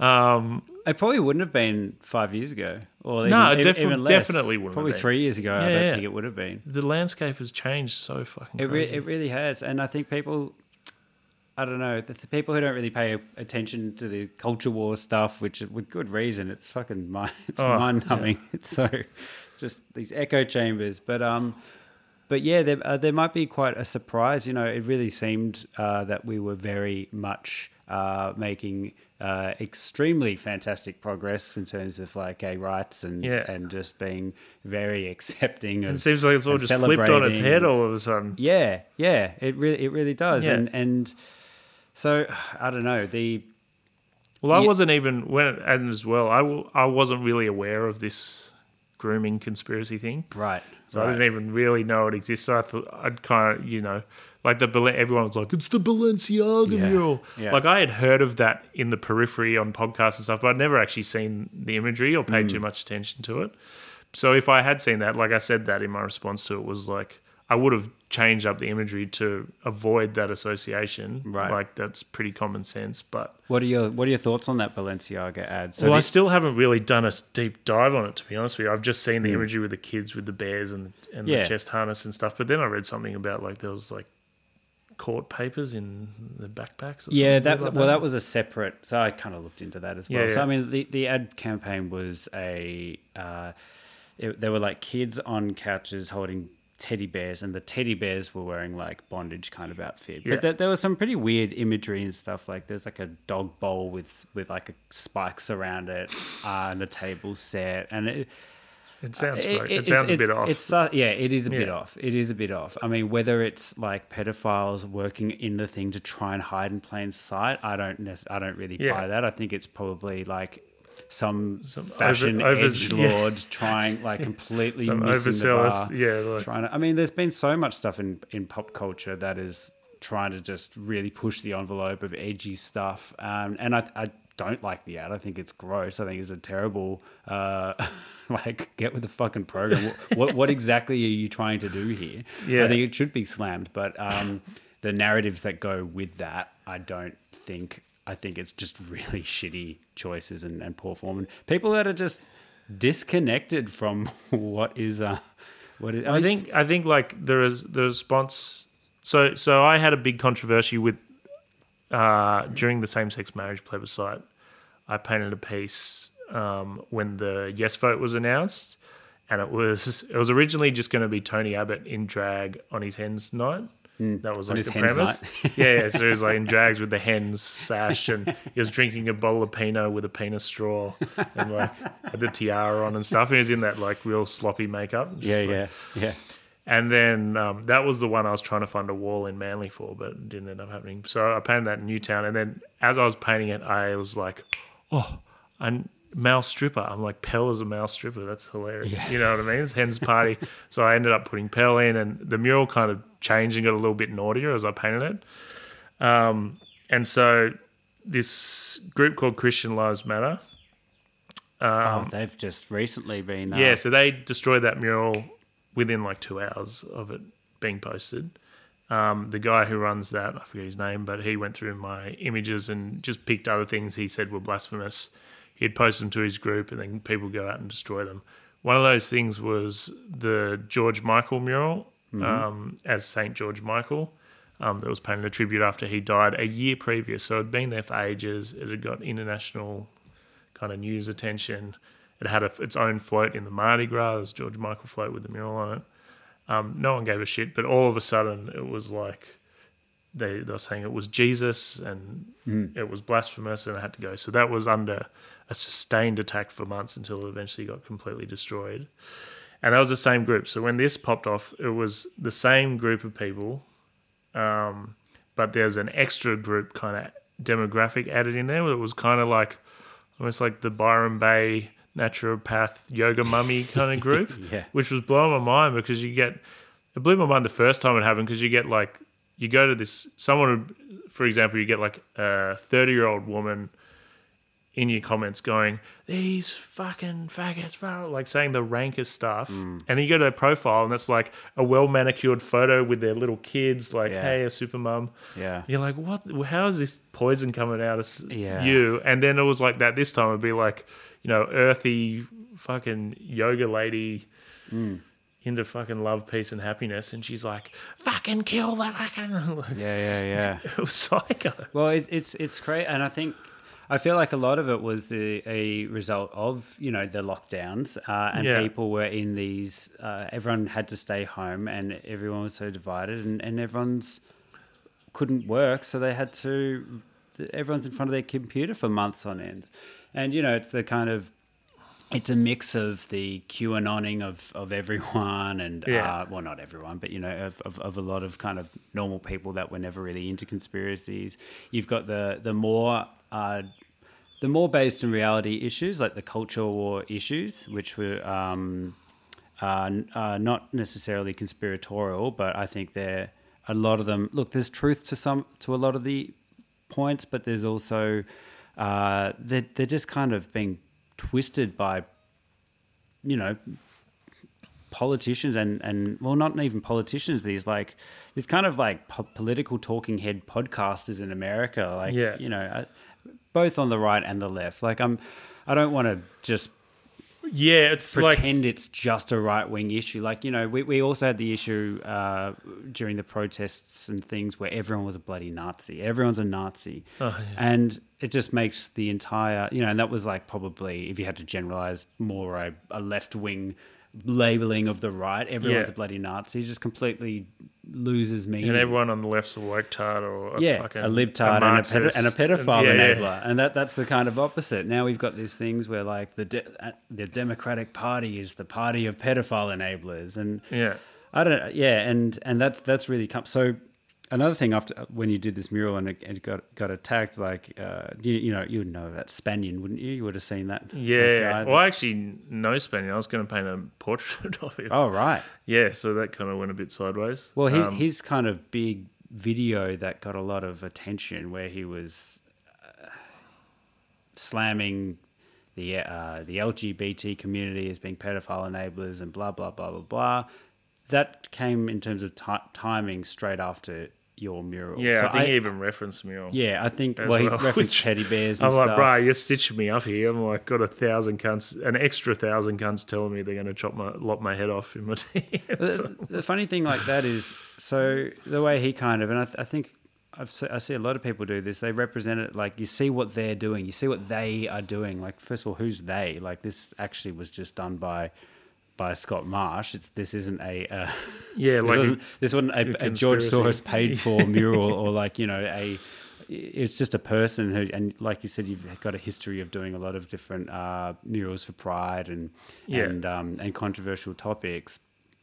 And I mean, I didn't even know he knows you. Like he knows you. I mean, what's what's the he? Surely he should know that you're not I part don't know of if the. you put two and two together. Like I've I've had a coffee with him and stuff because I was going to paint a mural of him after he released his book. right, Um, right. because I'm around the same area. Like I grew up with a lot of guys, like in Sydney graffiti, the searcher and graffiti worlds cross over a lot. So Mm, I know a lot of dudes like him that I kind of grew up with. So Mm. yeah, it's a shame, man. To be honest with you, that he went that hectic, but it is what it is. You know. but also you know completely just brought up the the conspiratorial narratives you know like it's kind of now it's everything's connected look and this and this and it's fucking so- posting videos of Well, like that, celebrities doing that- that's a funny thing as well. The same, so the same thing happened where they went through my previous works, Hmm. looking for things that were kind of blasphemous or fit the same narrative or whatever, and picked out the dick wings. oh that was that was great and that video that, that I dude know, which so the the dick wings are apparently aimed at children, not necessarily. So the dick wings, what they are was, I went to Los Angeles. It was the same trip actually in Mm. 2016, 17 that I went to the states, and you know we're on Melrose doing all the tourist stuff, me and the missus, and um, they got those fucking corny street art angel wings like everywhere, and just queues of people taking their Instagram selfies with them, and I was just like, made me want to fucking vomit. yeah And so I was like, man, it'd be funny if they're all dicks and they had no idea. And I was like, oh, that's actually pretty, that's a good idea. so I made some. The first ones I actually stuck up. I went back to the States, put it on Melrose Avenue, and then I did one, like a neon one for at Vivid in Sydney, this big lights festival. Hmm. And it was just a troll to that Instagram selfie culture. And I've been doing, sticking up dick wings literally all over the world for 10 years or something. They're hmm. all, you just go hashtag dick wings on Instagram. There's hmm. like a million photos. And then for the last few years, for the last few years, um, I've been doing some rainbow ones and just sticking around town during Mardi Gras hmm. because you know it fits perfectly. Everyone loves them. Everyone's always dressed up in their outfits as well, so there's really cool selfies and stuff that that go with them. So I've been doing that, and then so I did the same thing again this year, and they, so they found the dick wings, and they're like decks. Look yeah at all these decks. They're for sure. I'm like, they're 140 to 150 centimeters off the ground, all of them the same height. Because I found after trial and error that sometimes they're too low and sometimes they're too high. That's like a nice middle height that kind of fits everybody, which is too high for a fucking kid, unless your kid's going to grow up to be a basketball player or something. But um, but yeah, so they've lost their minds over dick wings. Like I've got literally people in my DMs telling me that like I need to die because I'm a full blown pedophile. Yeah, because right. of the dick wings. Like yeah yeah that's crazy. Yeah, I I'm like it's got nothing to do with kids. It's not aimed at kids. It's literally cartoon dicks. Like we've lost our minds. We've- like what a fart joke's still mind, cool. like- Like, what is the last bastion of Remember the, the, the Chris Lilley, was it Summer Heights High? And he's just always dictation? Dictation. Yeah, I everywhere. know. Like, it's so funny. It's like this Drawing dicks on shit is the funniest shit ever. yeah, totally. But now it's like people can't look at. I mean, look if if everything's a nail, you know, if, if you're a hammer, everything. Oh, what's the term? If everything's know a- the term you're looking for. Whatever. But people are so looking at things through their lens of whether it's politics, uh, left versus right, culture war issues, or conspiratorial things. Like, I mean, we're, we're having like a massive resurgence of satanic panic now. You know, Yeah, this, this it's psycho. thing that was like just ages ago. That satanic panic that was all proven to be kind Yeah. of I've got. Oh, I'm a Satanist. Like the D, the DMs are wild, actually. Yeah. Like, like last time when the the many years ago with the George Michael thing, it was the same kind of thing, and there was death threats and other stuff in there. But this one's been fucking psycho. Right. Like, yeah, it's been like proper hectic. Does that worry you or just make you laugh? Um, well, no, when someone's telling you they're going to kill you, whatever, uh, that doesn't worry me. But I have had people try and set me up with like fake commissions and stuff like that. really? which so but I'm already paranoid. I ne- never really have people come to my studio or anything like that because of my graffiti background. So it's like I've kind of snuffed those out when they've happened, but they have happened. Um, so yeah, I don't know. It do, you'd rather it wasn't happening, right? That People could just have a Yeah. laugh at Yeah, dicks on things, but you know we've lost our fucking minds apparently. I feel yeah. I mean, I, I I feel that totally. I mean, just two weeks ago, I think it was about two weeks ago, we had a. Uh, I, maybe I don't know the specifics the, totally, but is that the protest here with the Nazi? Yeah, there was yeah. like see, an- I've the same. I haven't fully dived into that either, but I've kind of looked at it in the periphery. So sorry if I'm wrong, but I think it was. I think it was an anti-trans process, a protest uh, with like TERFs.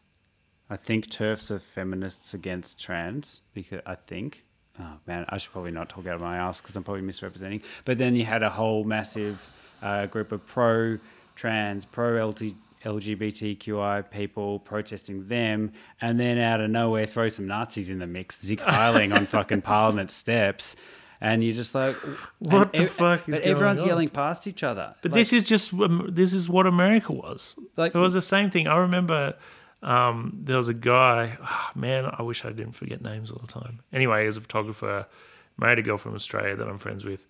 He was doing a lot of kind of journalism, just like citizen journalist stuff Hmm. during the um, the White House. What do you call it? What do they call that thing? The insurrection. Or Jan Jan wanna call it. six. Yeah, yeah, yeah. of all the groups, man, it was like watching the movie The Warriors. It was like the Proud Boys in the Hawaiian shirts and like the fucking trans cunts and the these cunts and the guys in full army fatigues and then like the Black Panther dudes with the machine guns. I was like, what is going on in America? These places, like, they've lost their hmm. fucking mind, and now we're turning Yeah. into that shit as well. It's it's That- crazy, and I think like That protest me- melted my brain a bit. It wasn't huge, but it's just like, man, it's exactly what you're ex- explaining. It's just like, it's, it's just watching the bonkers. Warriors. It's just bonkers. Like, but also no one's, everyone's yelling past each other. Like, no one's really making much of an effort to try and understand what the other's perspectives are. Well, I think like I've actually got a heap of works about this exact topic that I just haven't painted yet, just because of mm. lack of walls and I've been sick for a fucking year. But the idea is basically that the left and the right, they're the fucking they're the same. Like mm. when you get to the extremities of both the political spectrums, you're both fucking a bunch of clowns. Mm. Like you're both ridiculous. You both don't want to listen to anybody. You know what I mean? It's like this the squeaky wheel gets the oil, you know? It's Yeah. like these small extremities. The majority of the people are in the middle and they're the people that can have an ability for self reflection. You know what I mean? right. They can like look at themselves, have a laugh at themselves, take on other opinions without losing their fucking minds. Mm. Like that's the that's like the middle eighty percent of people. It's the like Yeah. extremities that but it is are making all the fucking noise and and and that's and that's what's up. revving up other people. So it is literally just the extremities, and they've got the loudest microphones, and then everyone thinks. That and then the media the needs is, clicks, so it right reports is. on that ridiculous stuff, and then it blows up into a bigger thing. You know, like I don't know why it's like this, but the way the media landscape is, how it's kind of siphoned into left wing media and hmm. right wing media, and the people on the left wing media, for the most part, won't take in any right wing media, and that's fake news. And the people on the right won't take in any left wing media, and that's fake news. Like in 2016, same same period, and for the same reasons or similar reasons, I s- was like a full kind of lefty dude. You know, I took mm. all my news from the Guardian or the ABC mm. or SBS or whatever it was. Around that period, I was like, I, I don't, I feel like I'm just living in an echo chamber. I'm just preaching to the choir all the time. So I started following, you know, Fox News and Sky News and all these other right wing outlets to get their perspective. So when I made work about an issue, I could either skewer them harder or make work that can kind of appeal to both sensibilities. You know what I mean? So I mm. wasn't just preaching to the choir because it felt like I just had a built-in cheer squad, and I wasn't. I felt like I wasn't doing good work. I was just mm. getting mm. clicks. You know what I mean? Right, right, right. Um, and then from doing that over, you know, it's been years now. I just realized that they're both shit, Yeah, right? totally. and so they both selectively don't report on certain things, and mm. they both selectively go fucking lose their minds over other certain topics and inflame them into things that they're not. And mm.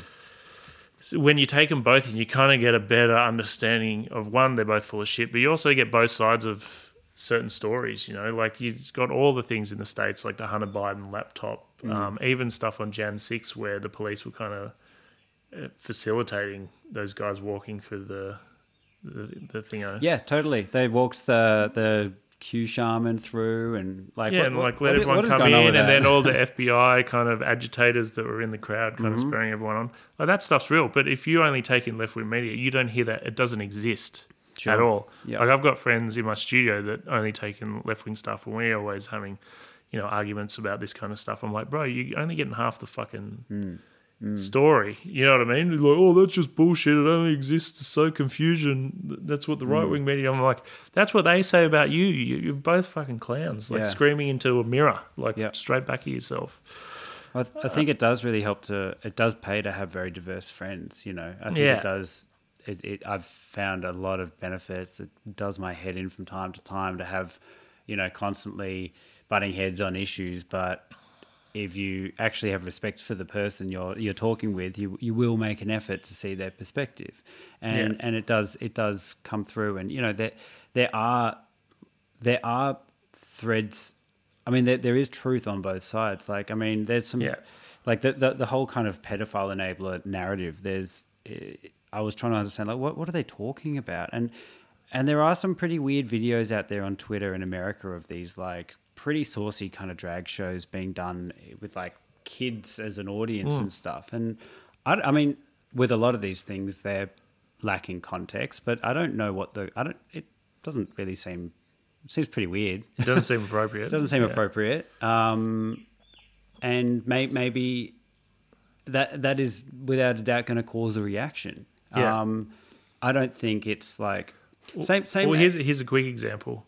There was a clip uh, running around of a bloke in like the full dog leather gimp outfit walking through Hyde Park in Sydney, Hmm. and a bunch of my mates that are kind of on that right wing more side sent it to me. and Go, see what the fuck is this shit? Fucking can't just walk around the city. I'm like, bro, it's the day after fucking Mardi Gras. I marched in Mardi Gras this year. I've marched a few years. Hmm. And I saw that that same dude like in the holding bay. Yeah. And so, like, one of the best parts of Mardi Gras for me has been over the years when I used to live in King's Cross.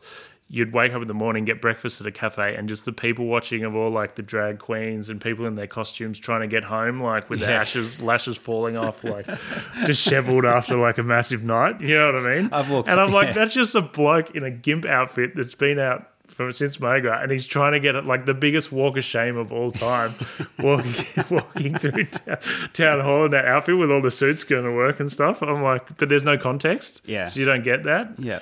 And the context on that side is like, look, everything's gone mad. Next, they'll mm. be jerking off in the street. You know? Yeah, yeah, That's yeah. kinda- There's there's these real things where I think people they come up with their conclusion and then they work backwards from that conclusion. Yeah. They look for anything that will support that conclusion that they've already kind of made, and uh, so much of it rather than looking objectively at everything and saying, okay, well, is is is this overblown? Is this a real issue? I mean, like I was saying, there's often threads of truth, and and I think there are some things that do need to be probably curbed. Like I've I've, I've often thought, you know, I know. Um, I mean, you, you'd be one of these people, but I know people who have made controversial street art, and um, uh, if you're going to paint, you know, dicks in the street or this or that, like I mean, it's and it's, it's part of the uh, graffiti culture and stuff. Yeah. Like you kind of know it's going to get either bombed or or, Yeah. or taken down. Like I mean, there was so you've got your one that got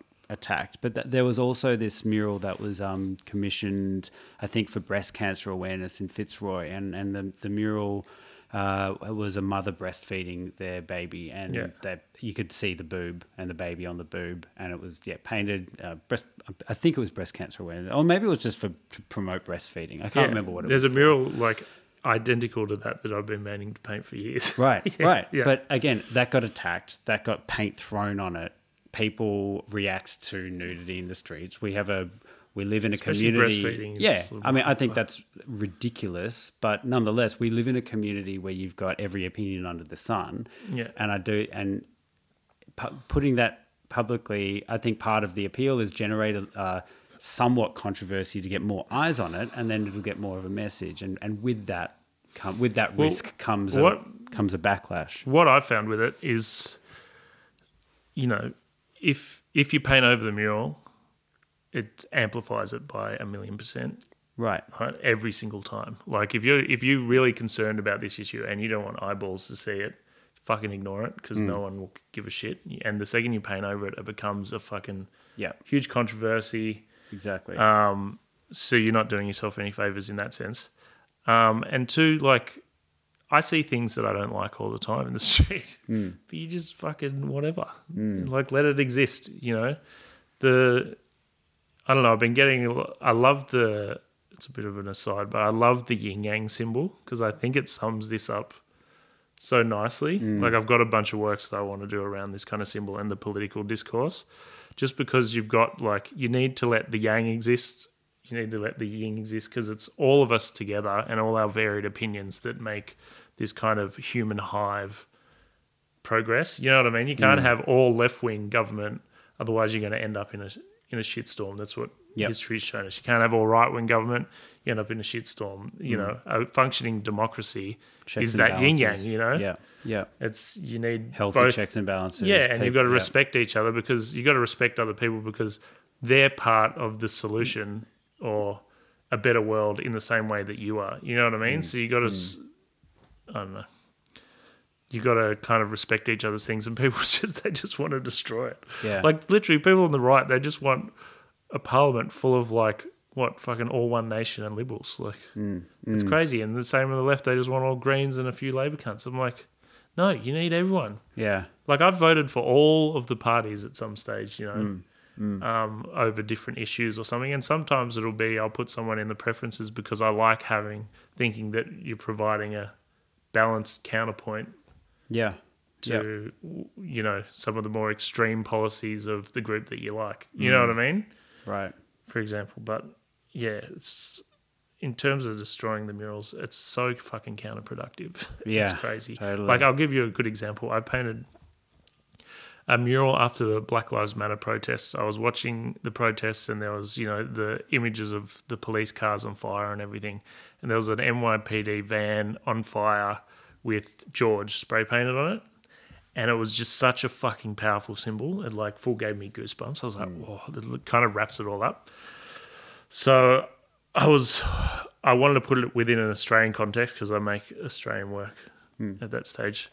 So um, when I was growing up, a young kid, TJ Hickey, was um, killed in Redfern, which set off the Redfern riots by the police. They say it was an accident, but I'm not so sure about that. Um, and so I painted a police van on fire, RF16, that's the car that hit TJ allegedly, um, on fire with TJ Hickey's name spray painted on it in Redfern. Um, it was tucked away in a back laneway intentionally. Like I wanted it to kind of not be on a main street because I didn't want to fucking trigger cunts or whatever. Particularly people who knew TJ or connected to that story and the fallout from it. I didn't want them to see it and bring back bad juju. So it was tucked away in a little laneway. Everyone who came past while I was painting it fucking loved it. Um, the, I had zero, like the best gauge of any mural is the punters walking past. This is like, you'll get a feel for a mural as you're painting it by the amount of people that stop and laugh or whatever. You're like, oh, there was going to be a good one. You know what I mean? And so this was all positive. Finished the mural, posted on Instagram. Didn't do very well, to be honest with you, on social media. It was like a little bit of a fizzer. 40 minutes after I posted on Instagram, I got a call from the manager at the Lord Gladstone, which is a pub that I used to drink at all the time, and I paint the back wall there all the time. He's like, a bunch of detectives just come in looking for that mural, eh? I was like, Oh, really? whoa, really? I'm like, fuck. I like, looked at my watch. I'm like, geez, they're pretty fucking, ke- pretty keen. You know what I mean? Um, he's like, I just told him I didn't know you, whatever. So I was like, oh, that's a bit weird. So then went to sleep, woke up the next morning. I was like, I'll just go get a coffee and, and suss the wall out before I go to the studio. Just had a bit of a feeling. I rocked up, they had police cars blocking off either end of the laneway. Um, and there were like a whole group of detectives and fucking council people in there painting over it. And so I went in and like spoke to him. I just didn't say who I was. I was like, "Why are you painting over the mural? The bloke was here for ages painting." They're like, "It's illegal." I'm like, "No, it's not. He was here for three days." I'm like, "Have you spoken to the property owner?" They're like, "Oh, well, uh," like they kept saying things, and then I'd catch them out, and then they're umming and ahhing and what, and they're like, "Whatever." The lead detective's coming down. You can speak to him about it when he gets here. So I went in and spoke to the property owner. He's like this old bloke who owns the property. It's an old hardware store. And he's like, basically, cops come in last night, a group of them, basically stood over him, forced him to write a, uh, a handwritten statement that they wrote saying that I can never paint the wall again, that he never gave me permission to paint the wall, Fucking hell. um, like this kind of stuff. And then they, and so they painted over it. I posted them painting over it. This is the point of the story. It blew up into a whole fucking thing. You know what I mean? right, right. Where it was nothing before Right. that. Um, and it was on, you know, Channel Nine, Channel Seven, police painted over it. They said they painted over it for community because the community complained, which is fucking horseshit. Hmm. Um, and then six months later, an ABC journalist got given a bunch of phone recordings from the police to the council demanding they paint over it for this reason, that reason. I've listened to all of those recordings and it's, it's pretty fucking damning. There was a whole nother news story about that again six months later. Um, so when you paint over it, it just turns Yep. into a shitstorm. Like if they didn't touch that mural, it would just be a quiet little mural down a laneway that some people would go and check out, and that would be the end of the story. yeah. You know what I mean? Yep. Yep. Totally. So yeah, I remember. I remember there was a uh, there was a mural in uh, North Fitzroy, I think, in Melbourne, and it was this very old mural, um, celebrated feminist mural. Yeah. And then this street artist called uh, this graffiti artist called Nost. oh yeah, I painted saw that did a giant- big chromie or roller piece over big roller thing, and there was a huge like uh, Yeah. backlash. But the the piece was fucked before that. Yeah, yeah, yeah. No one, no one knew. No one gave a fuck. It was like covered in graffiti. It was completely Yeah. like rinsed, but just the, just the the exactly what you're saying. Paint over something, Yeah. and then it's it's a big statement. And it was, actually already pretty pretty ruined. It was already Yeah. completely just bombed. Well, that's the thing. bombed. That's like the nature as well. Like you paint outside, it's going to get. Hmm. That's what I've like over the years. You know, I've been doing this for a while. You want your pieces to last. You know, like it's an artifact. It's going to stay there forever. They never fucking stay there forever. yeah. Now I've just given up on it. You know, Yeah, yeah. maybe there's a few that I've put coatings on because Hmm. I know that the property owner wants them there forever. And just so that they kind of last for them and they're easy to fix if there's an issue. But no, they all go. Even the, just the sun's going to kill them. yeah, totally. after a while, yeah, 10, you know. 15 years. It looks pretty shitty. yeah, exactly. So they're not going to last. That's just the reality of it. Yeah, for sure. Scott, man, that was fucking awesome, dude. I really appreciate you uh, coming on and um, tackling the hard issues, man. Yeah, it's a bit of a weird one. There's as a little bit of a disclaimer as well with the COVID stuff. I try and post like it would be great if people could go listen to the a symbol of rebellion. It's on Spotify. Um, or you just go to my Instagram and, and click on the link and listen to the stories of these injured people just so they can get perspective on kind of what's going on. right, right. and hear it from the cat's mouth, Yeah. so to say. And also in my fa- highlights, I put it's COV with a little zipper mouth emoji. Like studies and things like this that are relative to the topic, I kind of put in my stories and just stash them up there so they're there in perpetuity um, if I think they're important. Um, so there's stuff up, resources up there, and then also the podcast and that project.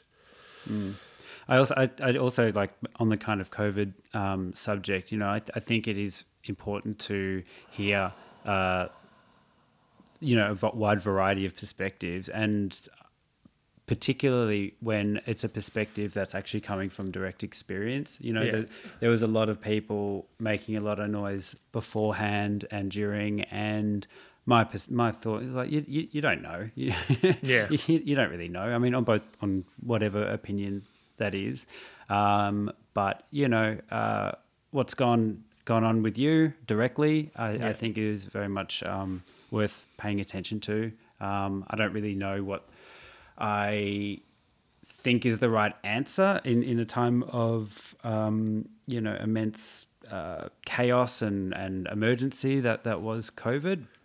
But I think maybe um, maybe we can all just try and unplug from our our bubbles and our biases. I think that's and important. um, and yeah, realize that maybe band aid issue band aid um, um, what's the word Solutions. solutions band aid solutions might one might not actually be the, the best things or one size fits all solutions might not Yeah. actually Well, that's the thing with with the political stuff and with everything in life. There's there's just grey area, and there needs to be space to explore that grey area without being shut down Yep. for being a traitor to whatever your side is. You know what Mm. I mean? And I think in the grey area is usually where those solutions are found.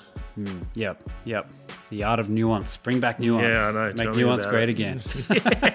That's actually a good line. I like that. awesome. Thank you, mate. Uh, where do people find you and your art? And uh, you know, if they want to buy a print or something. Um, my website www.scottmarsh.com.au. Um, I've got a web store and all that kind of stuff there. Um, and you can sign up to my mailing list for originals and all that kind of stuff um, at scottie.marsh. That's Scottie with an I-E.